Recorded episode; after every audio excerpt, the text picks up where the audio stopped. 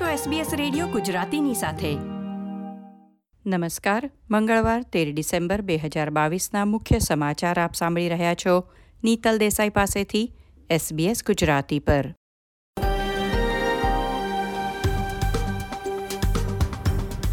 આજના મુખ્ય સમાચાર, ક્વીન્સલેન્ડ ખાતે પોલીસ ટુકડી પર હુમલો, બે યુવા અધિકારીઓની હત્યા. ક્રિસમસ બાદ કોવિડ નાઇન્ટીન સેવાઓમાં કાપ મેલબર્ન ખાતે વર્લ્ડ સ્વિમિંગ ચેમ્પિયનશિપનો આરંભ.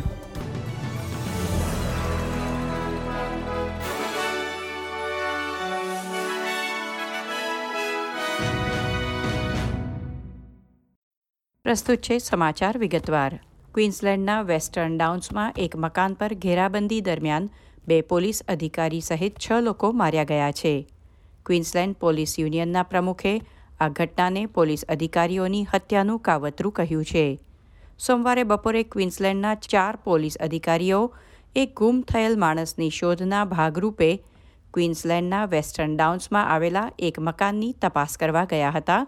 તેઓ પ્રોપર્ટીમાં પ્રવેશ્યા તેની સાથે જ સામેથી ગોળીબાર થવા લાગ્યો હતો, જેમાં બે પોલીસ અધિકારીઓના મૃત્યુ થયા. ત્યારબાદ ત્રણ હુમલાખોર પોલીસ દ્વારા કરવામાં આવેલા ગોળીબારમાં માર્યા ગયા હતા. છેલ્લા બાર મહિનાથી ન્યૂ સાઉથ વેલ્સની એક સ્કૂલના પ્રિન્સિપલ નેથેનિયલ ટ્રેન ગુમ થયા હોવાની પોલીસ ફરિયાદ નોંધાવવામાં આવી હતી.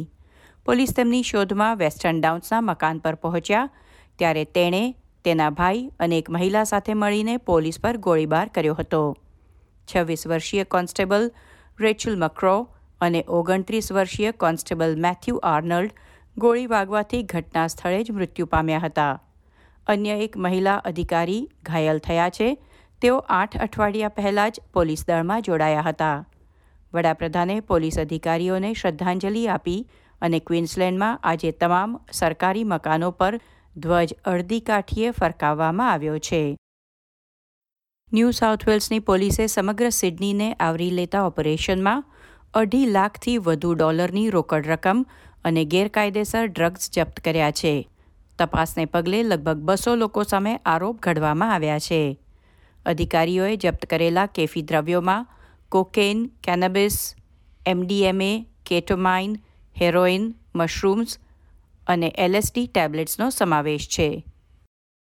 સૌથી જરૂરિયાતમંદો માટે કોવિડ નાઇન્ટીન સેવાઓ ઉપલબ્ધ કરાવવા આ મહિનાને અંતે પીસીઆર ટેસ્ટના નિયમ બદલવામાં આવશે.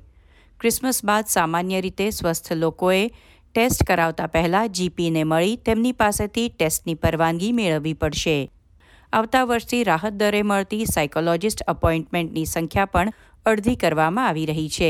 પાછલા બે વર્ષમાં કોવિડ નાઇન્ટીન રોગચાળા દરમિયાન તેની સંખ્યા વધારીને વીસ કરવામાં આવી હતી. તે નિયમ હવે પાછો ખેંચવામાં આવી રહ્યો છે. જાન્યુઆરી બે હજાર ત્રેવીસથી સાયકોલોજીસ્ટ સાથેની વર્ષની દસ અપોઇન્ટમેન્ટ માટે મેડિકેર હેઠળ રાહત આપવામાં આવશે. આરોગ્ય પ્રધાન Mark બટલરે better access for mental health પ્રોગ્રામની સમીક્ષા બાદ ફેરફારોની જાહેરાત કરી હતી. ચીનમાં સામાન્ય રીતે સ્વસ્થ લોકો માટે આખરે ત્રણ વર્ષ બાદ કોવિડ નાઇન્ટીન ટ્રેકિંગ એપ બંધ કરવામાં આવી છે. એપ અંતર્ગત સ્માર્ટફોન દ્વારા વ્યક્તિના તમામ પ્રવાસ ટ્રેક કરવામાં આવતા હતા. સ્વસ્થ લોકો માટે ચીનની અંદર એક શહેરથી બીજા શહેરમાં જવા વિશે હવે આ એપ કોઈ ડેટા એકઠો નહીં કરે, જોકે ચેપગ્રસ્ત લોકો માટે ટ્રેકિંગ યથાવત ચાલુ રહેશે. ખેલ સમાચારોમાં આજથી આગામી છ દિવસ માટે મેલબર્ન ખાતે બે હજાર બાવીસ ફીના વર્લ્ડ સ્વિમિંગ ચેમ્પિયનશિપનો આરંભ થયો છે, જેમાં એકસો સાહીઠ દેશથી આવેલા લગભગ એક હજાર સ્પર્ધકો ભાગ લઈ રહ્યા છે. ઓસ્ટ્રેલિયાના સ્ટાર ફૂટબોલ ખેલાડીઓએ આગામી ત્રણ વર્ષ માટે સિડનીને ગ્રાન્ડ ફાઇનલની યજમાની સોંપવાના એ લીગના નિર્ણયની ટીકા કરી છે. સામાન્ય રીતે જે ટીમ સિઝનમાં ટોચ પર રહે તે શહેરમાં ફાઇનલ યોજાય છે, જેનો અર્થ છે કે તમામ પાંચ મુખ્ય ઓસ્ટ્રેલિયન શહેરોમાં ફાઇનલ મેચ યોજાઈ ચૂકી છે. પરંતુ આવતા ત્રણ વર્ષ માટે સિડનીને યજમાનીના અધિકાર આપવાથી અન્ય શહેરો ફાઇનલ યોજવાથી વંચિત રહેશે.